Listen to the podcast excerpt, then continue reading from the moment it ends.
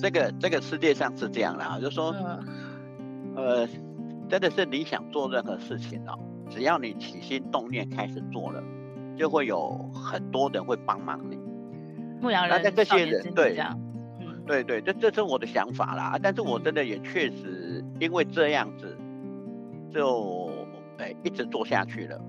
嗯，就好像很多人都会想，比如说我想做这个，我想做那个，可是当你没有做，嗯、你你你在想的，对，别人怎么知道你想做什么？对不对？嗯、对，就就不会有人知道。就好像夫妻之间嘛，我举个例子，最近的例子啊，就像夫妻之间，对。我都在期待别人，比如说我，我觉得我的老公应该这样对我，对，或者是我的老婆应该这样对我。可是你没有讲出去，你只是期待他做啊？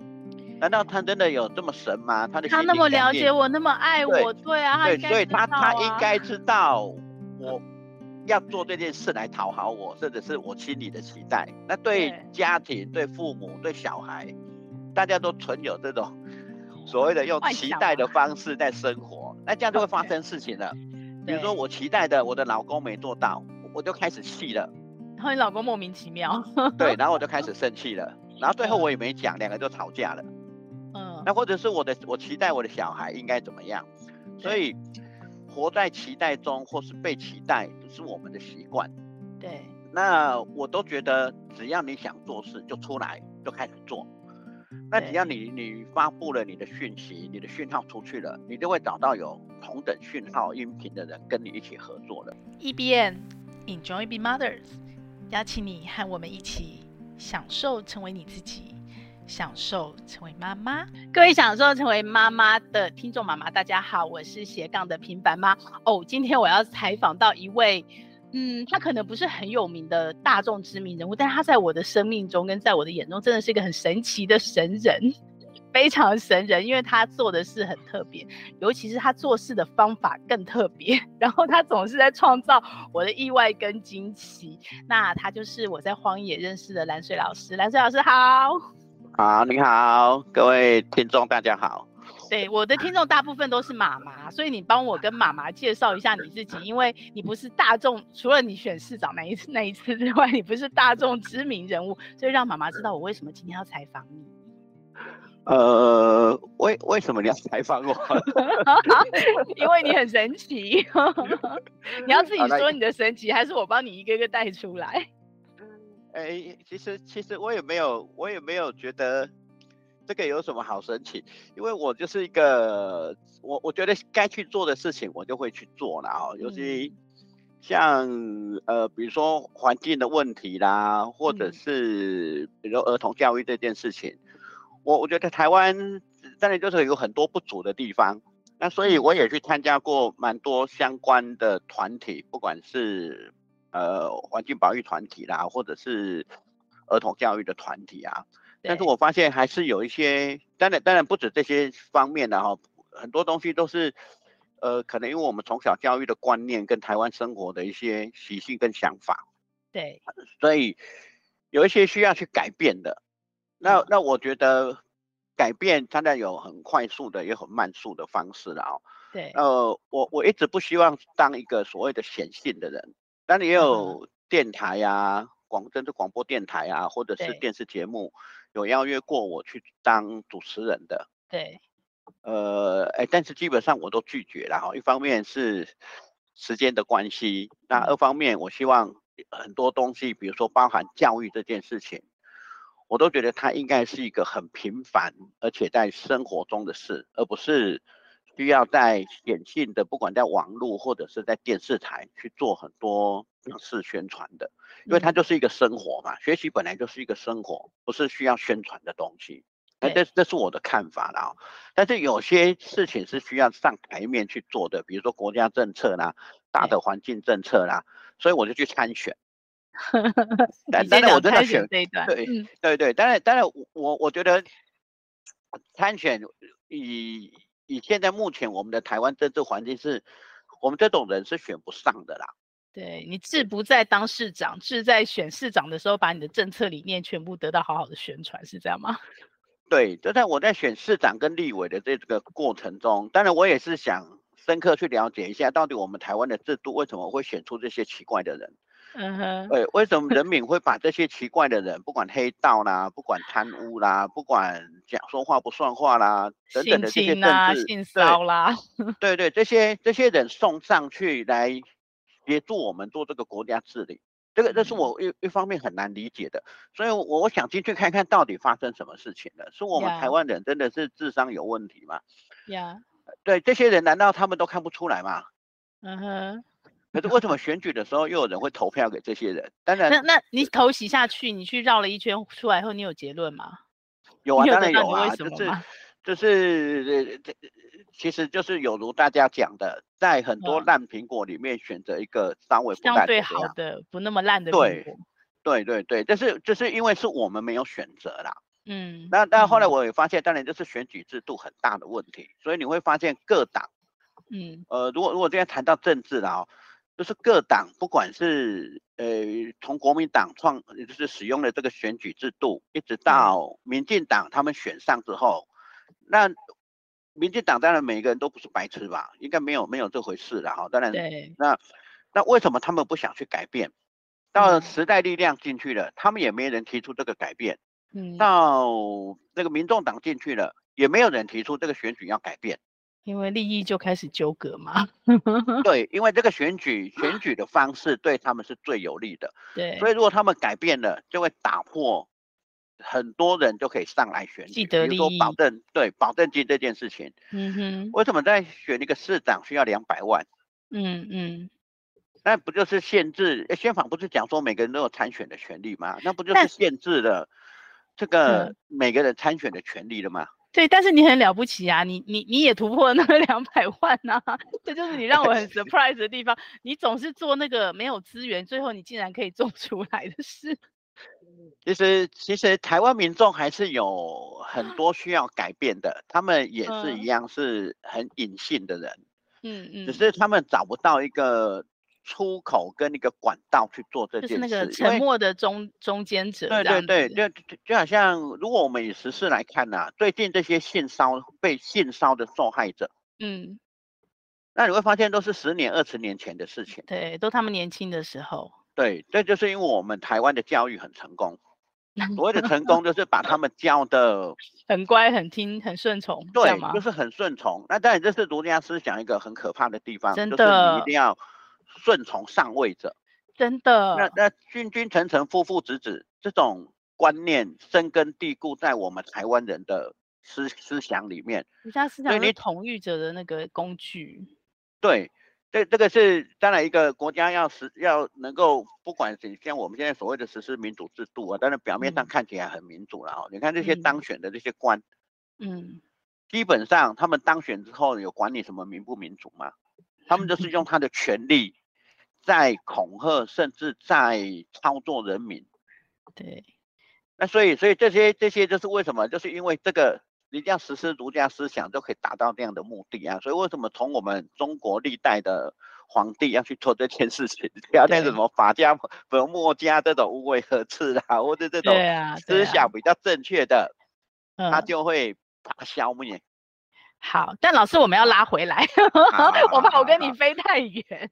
好，对，因为我们今天要讲的是你是你是你 是你的。OK OK OK，当然当然，因为这是我的思考方式啦啊，所以希望说不要隐性的，呃，不要显性的去做所谓的教育或者是环境保育。那当然也也因为有很多因素啦哦。好，那我们再回头。好，但你所谓不要显性，可是其实你都在破框哎、欸。你一直在破框，我们选举其实选举是你人生中断的事嘛，对不对？你也是募到了这个钱，对对对，然后让我们觉得，哎，怎么可能？就是参选，结果你竟然真的选，然后还募到了这个所谓的保证金，然后竟然去选了，然后也发表了你的对于环境教育的政见之外，其实你前面在你选举前，复兴乡那个山就让我很传，甚至于说你一开始，你一开始你只是呃在做生意的人，然后。因为糊里糊涂的参加了一个一个，我没记错的话，是一个类似展览的展览的一个活动，哎、嗯嗯嗯，突然整个生命大转弯，就投入了荒野，然后就开始做环境教育，然后也是一样没有资源，没有钱，然后你竟然靠你一张嘴可以把整个山头收下来，然后再我都觉得这真的都是很传奇的。到现在你要办学，也是什么都没有，没钱没地没资源，哎，你竟然开始就开始做了，所以这些传奇到底是怎么破框的啊？诶，应该这样讲，我我 我我都一直觉得啊、哦，是这个这个世界上是这样的啊，就是说，嗯、呃，真的是你想做任何事情哦，只要你起心动念开始做了，就会有很多人会帮忙你。牧羊人，那这些人对，嗯，对对，这这是我的想法啦。但是我真的也确实因为这样子，就诶一直做下去了。嗯，就好像很多人都会想。比如说，我想做这个，我想做那个，可是当你没有做，嗯、你你你在想的，对，别人怎么知道你想做什么，对不对？对，就就不会有人知道，就好像夫妻之间嘛。我举个例子，最近的例子啊，就像夫妻之间，对，我都在期待别人。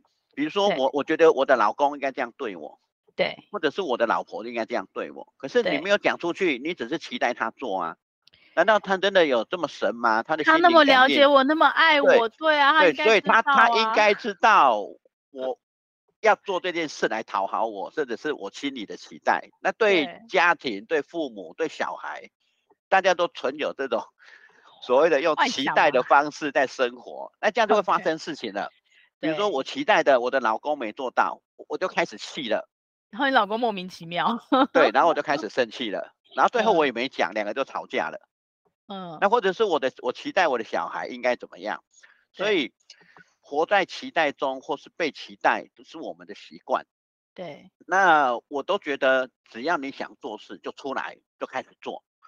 那只要你你发布了你的讯息，你的讯号出去了，你就会找到有同等讯号音频的人跟你一起合作了。比如说你想做复兴乡这件事好了，嗯，呃，这个这个虽然有点倒过来讲了哈，不过不过我我是觉得就是。因为我当初进荒野之后，我就发现说，哦，因为荒野保护环境啊，但是我们需要有很多可以实体做的东西，比如说场地呀、啊、场域呀、啊。对。那这样在做环境教育才会有一些有体验、有感这样。对对对，他有感觉到说，哦，我们做的场域跟其他被破坏的场域的差别在哪里？那我们要去怎么保护？到一个，比如说比较，我觉得不应该说完整啊，就是说，让它恢复比到比较自然的环境，让有一些生物可以去居住。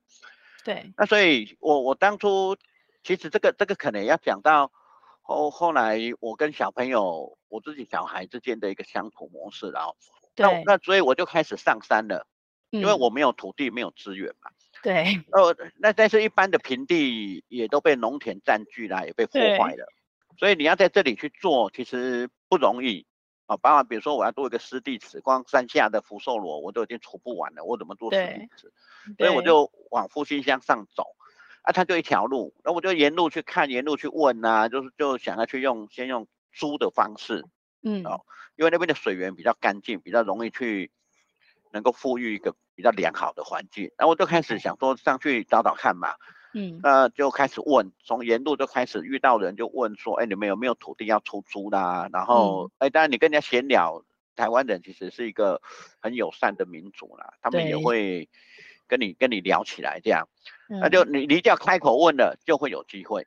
OK，我就这样沿路一直骑机车，一直问问问问问，那问到后来因为也累了嘛，然后我就找到一个咖啡厅坐下来跟他点杯咖啡喝，哎，就就这么巧，我就在。聊咖啡，点咖啡，喝咖啡的时候，哎，老板娘，老板，因为没人嘛，但是平日没什么的，哎，这个来跟你聊聊就跟你聊很多。我昨天也是这样，套套套套交情啊，哎，结果我就把我想，我为什么来山上这件事情跟他们讲的，哎，刚好这个老板一听，他就说，哎，我自己有块地没有用，啊，不然这样好了，你也不要租，我就我就我就让你用好了，嗯哼，好，那你就这样子过碰到贵人了，所以我就开始做了，啊，但一生贵人而已，我觉得是吸引力。法则，老天在帮你耶。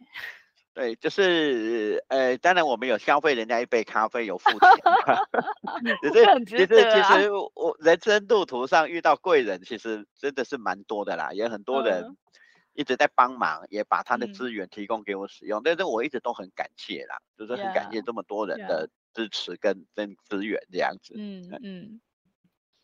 所以他就把他的土地，呃，就交给你经营，对不对？然后，对，你就在那里做环境教育。我也是因为这样认识你嘛。然后你就开始真正的去实践你环境教育的这件事情，你的理念。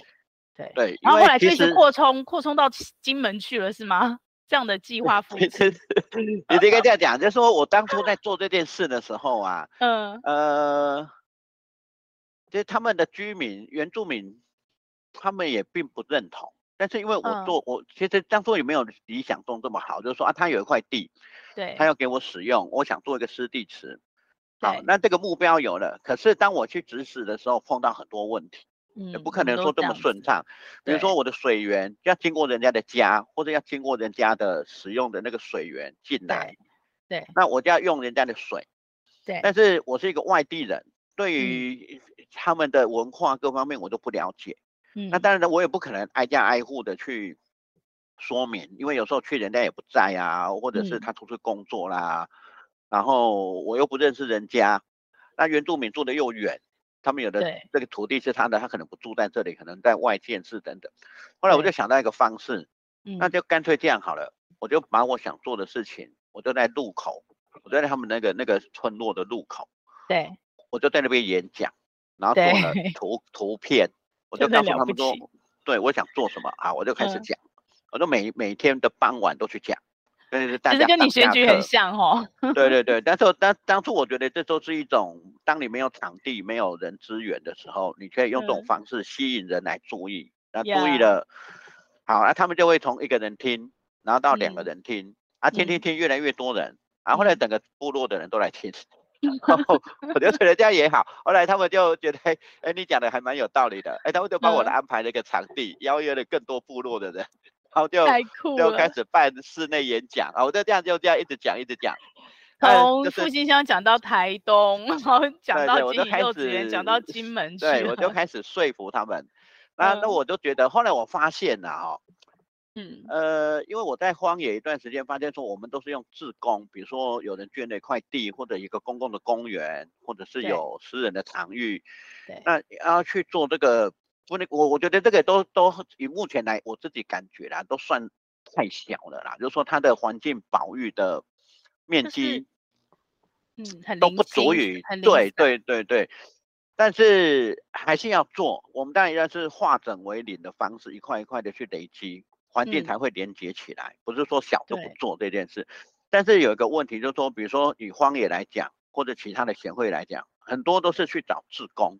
对，比如说啊，他他可能散散住在很多不同的地方，然后啊，我发了发发起一个志工活动哈，邀约的人来了，那或者是有企业去赞助，赞助或支持某一个对。某一个场域，对，但是我发现都没有来的让。当地居民去参与这件事来得好，因为当地居民住在那里嘛，对，环境是他的，你能够息息相关，对，你能够培养他对这个环境生态的关注跟想法，嗯，那他就会很很开心的去维护，而且他每天都在嘛，对，我们不用发志工，他自己就会去做这件事情的，对，所以我就开始去做所谓的社区发展的这这一块，嗯。哦，再这样，我在大溪有一个叫做溪洲社区的，对对，从一个河边的被人家偷倒垃圾的废弃场，嗯，那居民都觉得那边很肮脏很乱，嗯，都是一些水泥块呀、啊，垃圾都被那种那种所谓的倒废土的车辆给它乱倒，可这个地是河川局的，嗯、他们也不能怎么样嘛，呀、嗯，哎、欸，但是我去看了之后，我觉得那个那块土地其实是很棒的，然后就透过有人介绍。我就跟在地的发展协会说，我们能不能有办法来把这块地弄干净？只要你弄干净了，人家就不敢倒废土啊。如果你一直越脏乱，大家都觉得这个是没人管的，嗯，就就会越多人来偷盗。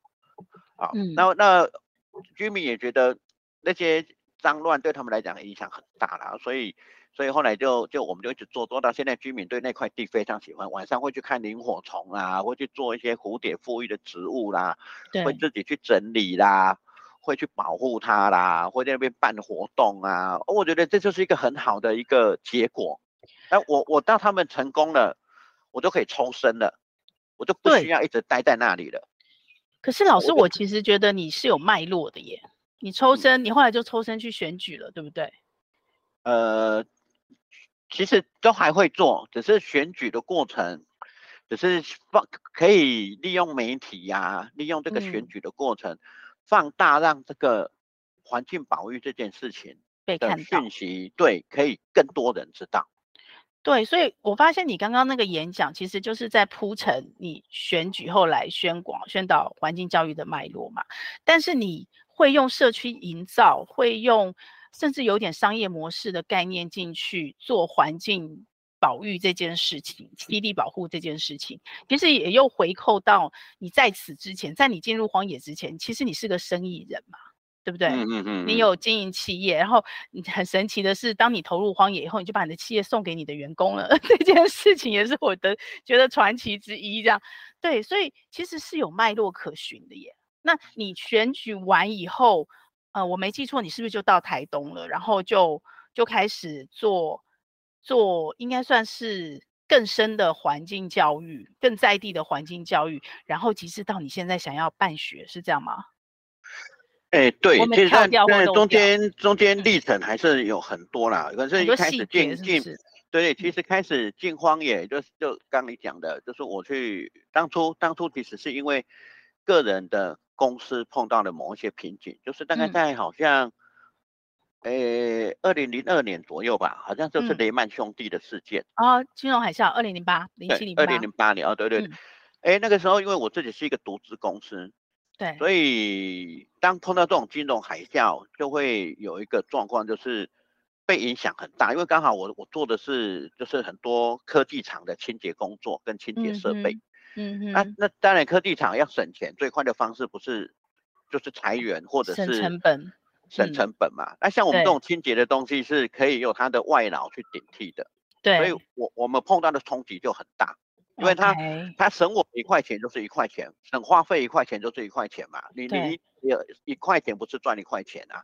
对。所以它的差异很大，那我都碰到瓶颈，所以我就要开始。嗯、那时候当然，哎，好不容易度过之后，用了很多方式让自己公司度过。那我就会思考说，那我应该不能把我的公司只投注在一个单一的一个产业。嗯。我我必须有不同多元经营的东西啦。那后来我就开始去寻找，说，哎，我就发现说，哦，原来现在很多这种环保啦、环保商品啦、很多环保意识啦，嗯，因为当初还是一个商人嘛，这个这个其实我觉得很不会演呐，我就觉得，哎，这方面其实是可以骗钱的，而且而且可以骗蛮多钱的，因为很多人对环境保育这件事情其实都是模模糊糊的，对，然后透过厂商啦，透过这些宣传啊、行销的包装，那。是可以达到这样的目的，而且赚的钱比我辛辛苦苦做这些什么化学清洁剂还要多。对，对，因为它多了一个理念在里面嘛。对，所以理念可以卖更多钱嘛。这是一个我觉得消费者很容易被很容易被操控的地方。对，哎，台湾消费者很相信这些啦。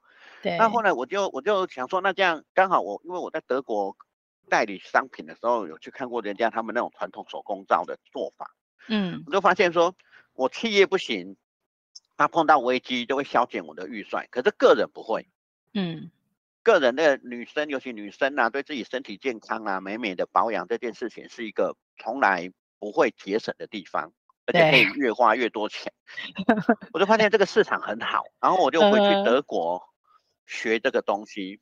OK，好，学了回来，然后我当然我我当然最快的方式就是透过展览啦、啊，跟我以前一样，就是透过展览，透过这些可以不管国内外展览，可以很快找到很多这个目标客户。对，啊，这是一个很棒，所以我所以后来，哎，我就去参加有机制这有一个的展览的误撞是吗？对 对对，好，我就参加，哎，因为我是有机，我是手工香皂嘛，好，OK，、嗯、那我就进去，哎，隔壁好死不死就是。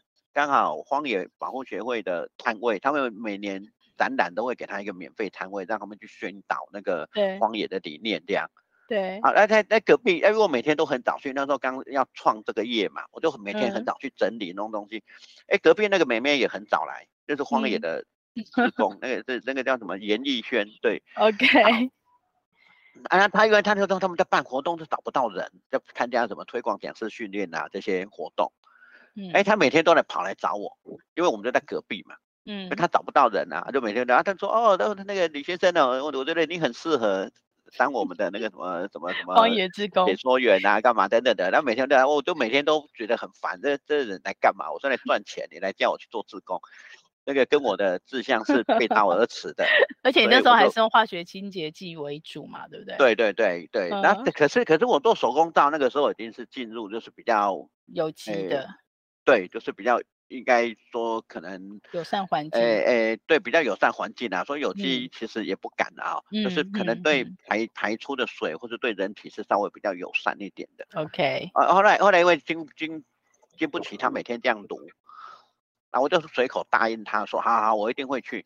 但是这个随口，我我个性是这样，做生意做久了，随口就是一个契约，所以最后我真的还是去履行这件事情，就是参加了。荒野的一个训练跟活动，嗯，然后啊，但中间也有很多有趣的事情啊，比如说这个活动刚好台北、桃园都有在开课，嗯，那因为我公司办公室是在台北，嗯，呃，可是我跟他说，那我要报台北的这个活动，嗯，他竟然说不行，我说我我都在想说我一定要去的，你还跟我说不行，他说因为台北人太多了额满，只有剩桃园有，嗯、那你去桃园，嗯。嗯我说这个你不是很莫名其妙？我办公室在台北，你叫我去桃园，那不是一个天差地远的事情吗？嗯。然后后来后来我还是我就想说啊，就去了。那、啊、去他们就还有一个很奇妙的东西叫做真试，而我来当志工，你要面谈呢、欸。哎、欸，我就我就很莫名其妙的，我就觉得你们这个、嗯、你们这个单位也就是有点太过分了。我都来当志工，就是一个没有钱的人嘛，对不对？嗯。那你们你们这样很过分，所以我就决定一件事情了。嗯。我答应你了，我也来了。好，你要我台桃园，我也来了。那你甄试的时候我就乱讲。嗯。那当然我也没有什么环保概念啊，我就是讲一些我自己认为对的事情嘛。啊，我就是乱讲。我觉得既然你们正式了，对不对？嗯。那你们应该会有一个，就是类似面谈完，你要有一个标准嘛。嗯。你们就会把不适合的人踢掉。哎、欸，那这样我就完成了我的工作，就是我的我也没有没有履约，我我也是履行了我的口头合约也来了，也进行到这一段，最后是你们不要我，哎、欸，这样不是很完美吗？嗯、对不对？嗯，那我就可以不用参加了。嗯，结果我还收到录取通知，哎、欸，我就更更怀疑这个单位了。然后后来我 去我去我去，后来我就我我被录取了，但我就要来报道啊。对。我去报道之后，我就问那个主办人说，哎、欸，为什么？我我讲的并没有很好啊，我也没有什么环保概念，为什么你会录录取我啊？他说，哎，吕先生，我跟你说，因为我们满十五人才能开课，你是第十五个，凑人数的。对对对，我是被凑人数，好了。但我觉得这是老天的安排耶。嗯，所以这个就是这这就是一个，我觉得就是一个气场，一个一个。一个怎么讲，就是一个，你就是要来做环境教育。对对，就是就是可能就是老天就是跟你说，你可能就是你可以走，你你应该去做这些事情吧。对。哦，所以就跟着他走了。好，那走了之后，之后才会去有霞云品的这件事来，就是复兴乡的这件事情。对，霞云品，对。对，然后就开始进入这个环境保育，然后就是，但是但是现在回想起来，这个历程啊，有很多的改变。有非常非常多的改变，从进入荒野，呃，到进入解说员去做湿地志工，去做推广讲师，去进入所谓的七地委员会，哦，超完整历程。然后去成立了呃自然谷的这个假信托。对对对，这个就是你现在办学的，算办学的。前身吗？还是就是这次办学的，为了办学而做的？应该你就是在自然那个是不是？对，那个那个时候啊，那个时候其实都还是以环境保育为主题，比如说去怎么样照顾基地等等的。哦 okay. 那那到后来我去台东种柚子，这是算前段。到、嗯、到后来我去台东开背包客栈，选后去台东开背包客栈，这个这个算是后段。这个就是开始办学的起源。嗯、那去台东种柚子这件事，也是因为我希望把这些有用化肥、用农药的农地，利用这种承租方式，然后把它转换变成自然森林。所以我就是自己出钱来去做这件事情。那、嗯啊、但是这个钱我还是出得起，嗯、但最最少它还有一个所谓的柚子的收获，我可以去卖。那卖了之后，我还在开可以。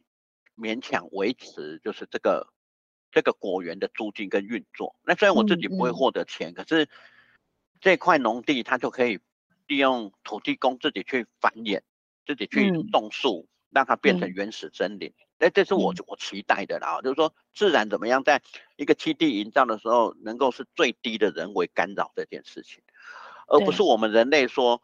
或者是某一个专家说，哦，这里可以种这个植物，这个可以种这个这个这个种这个植物，然后我们去经营这个植物，不是我的我的想法是，土地公大自然才是是会最最会种树的，而且在这个过程，它从长草到这个过程到变成森林的这个过程才是正确的，不是由人工马上就去觉得我应该种什么树去。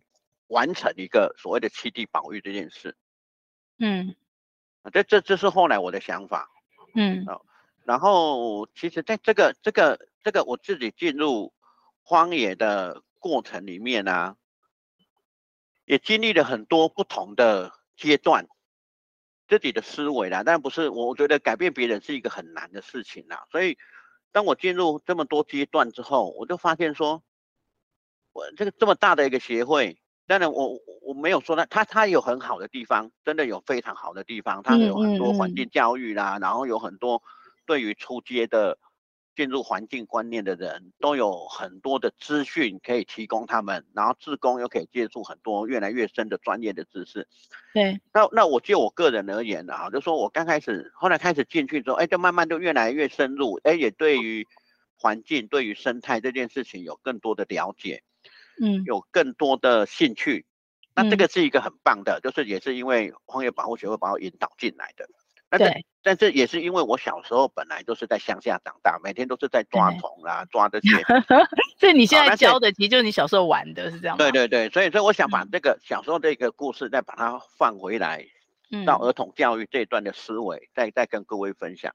OK。那这是我先分享，就是我我对这个环境这件事情，但我现在自己买土地。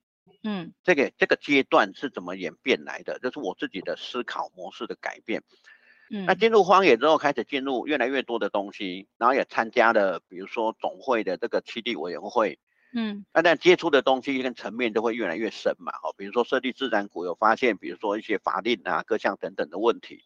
对对，所以对这个环境保育就有更多更多的概念，以及知道说将来。如果受限法令这件事情，我应该要怎么去做它？对，或者是怎么解决这件事情？嗯，啊，也就是说，我现在为什么会有这个买这个农地，想要用信托的方式送给台湾小朋友？那中间也是因为这个自然股这件事情，让我了解说我未来应该可以怎么做，是属于合法跟长期的。啊，因为在荒野，我发现很多地方，比如说有人愿意捐给你，再怎么捐也只是短期，他也不可能过户给你。对。那那这会发现一个问题啊，我们经营了五年，经营了十年，那个基地投入很多志工，可是有一天他的小孩说我要卖掉，嗯，我们也不能说什么，我们还是要把它拱手让回去。可是你这经营这十年的过程，当然他会有他的成果，可是最后他有可能是被盖成房子的。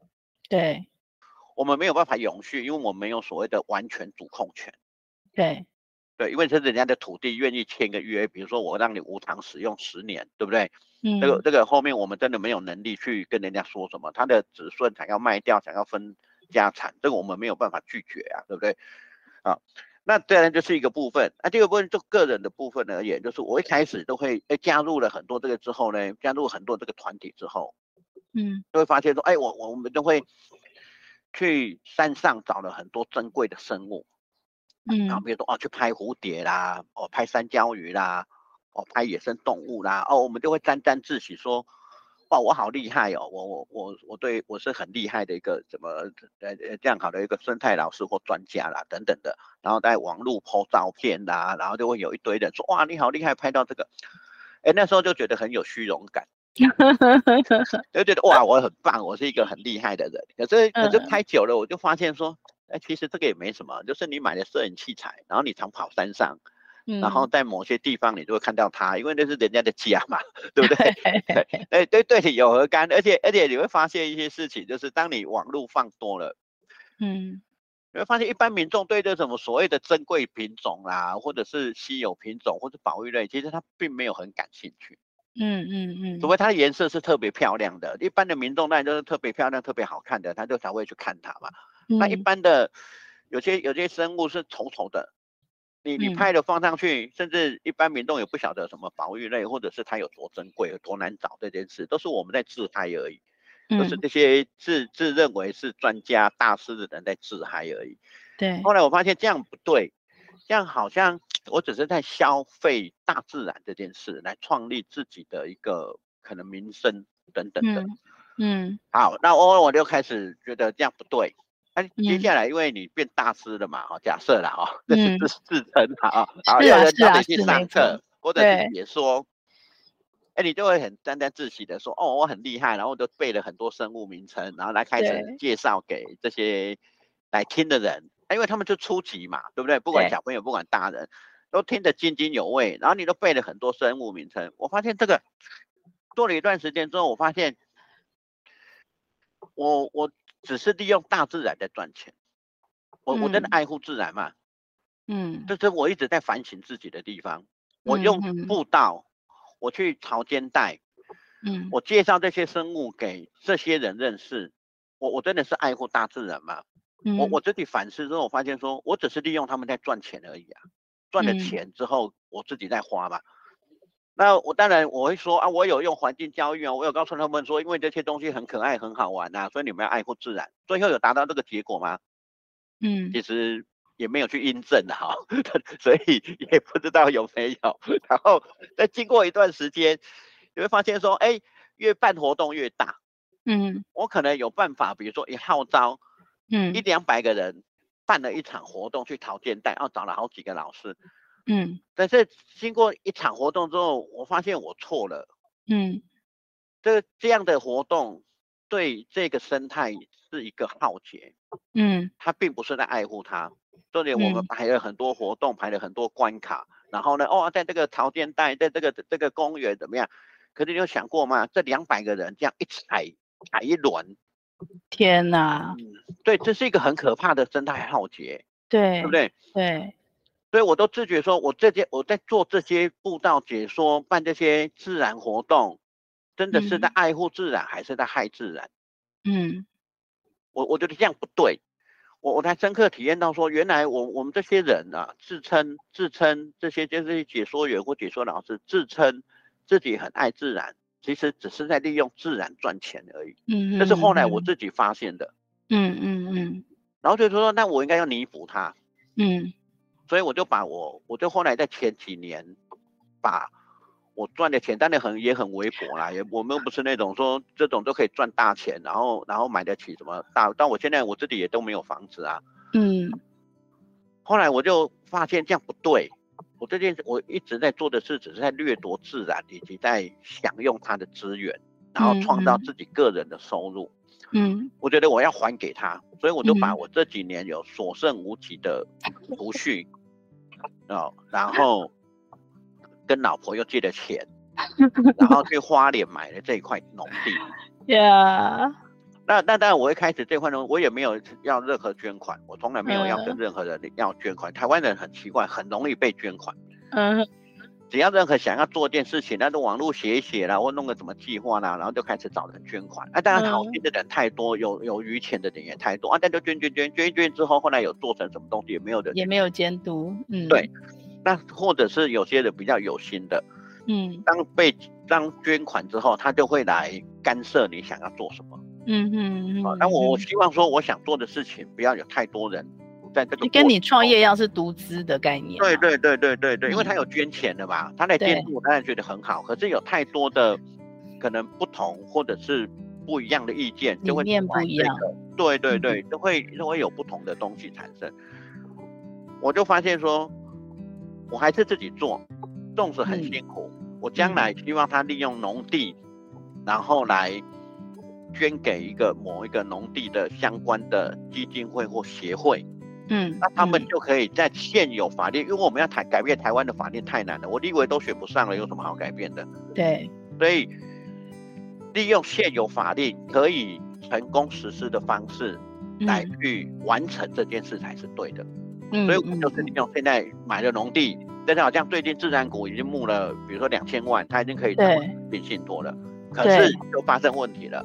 嗯，他委托的那个单位，他不能被委托农地，所以他们必须要去改变一个名目，变更地目。嗯，就是那个协会要必须能够符合农地信托的财产信托的这个单位才可以做。OK，好，那所以所以这些都是过程，也是我知道的结果嘛。所以其实，在他们遇到这个问题之前，我已经都在做这件事了。但是他们是一个协会，甚至用很多人募了两千万。对，目前都是自己都还是独资，也自己一个人在做。对，所以我希望做成功了。后面要在扩大买土地的时候，而且它已经是一个基金会了。对，那个时候不是我个人募资，比较不会变成是个人的财产了。对对，那是比较公平的，也比较公开的啦。对，那他要再去募资买旁边的农地，要慢慢扩大，再由他们去做。因为我现在能力也做不到那里，所以这是这是我现在在做，就是把我从大自然上课所拿到的收入。那部分我当然要生活，对哦，剩下的我就拿来去买这块土地的贷款，对，然后跟建设，对，那我那我的建设很少啦，我一直都是用减法建设的方式，目前就是一个两坪而已啊，嗯嗯连厕所都是搭帐篷，然后然后我把它也没有太多的人为种植的方式，让它自然去演替，嗯嗯嗯，做出一个森林这样。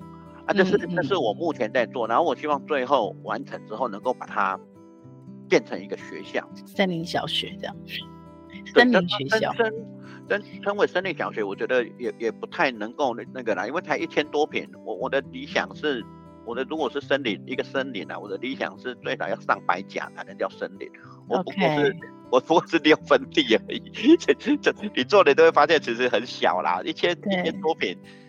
没有多少能做森林的地方，所以老师，你等于已经在实践梦想的路上，对不对？这是你目前最大的梦想，还不知道是不是最后一个啦，但是是你目前最大，请全力去投入的事。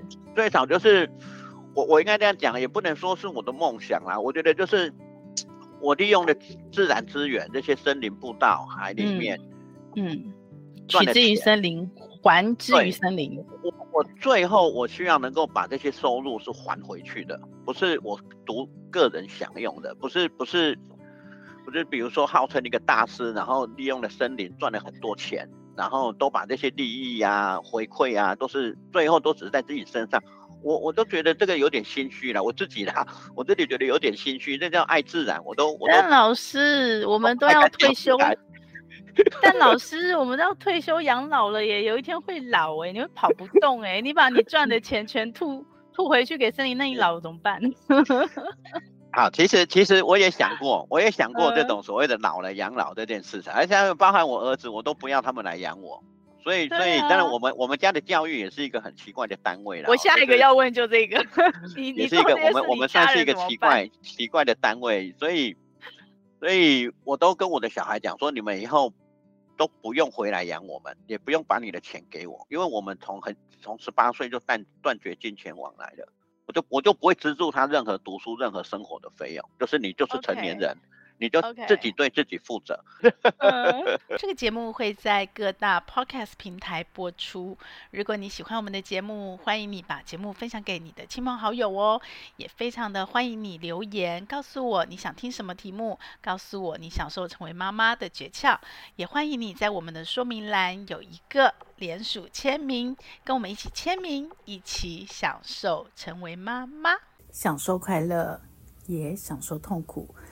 让我们一起来享受成为妈妈。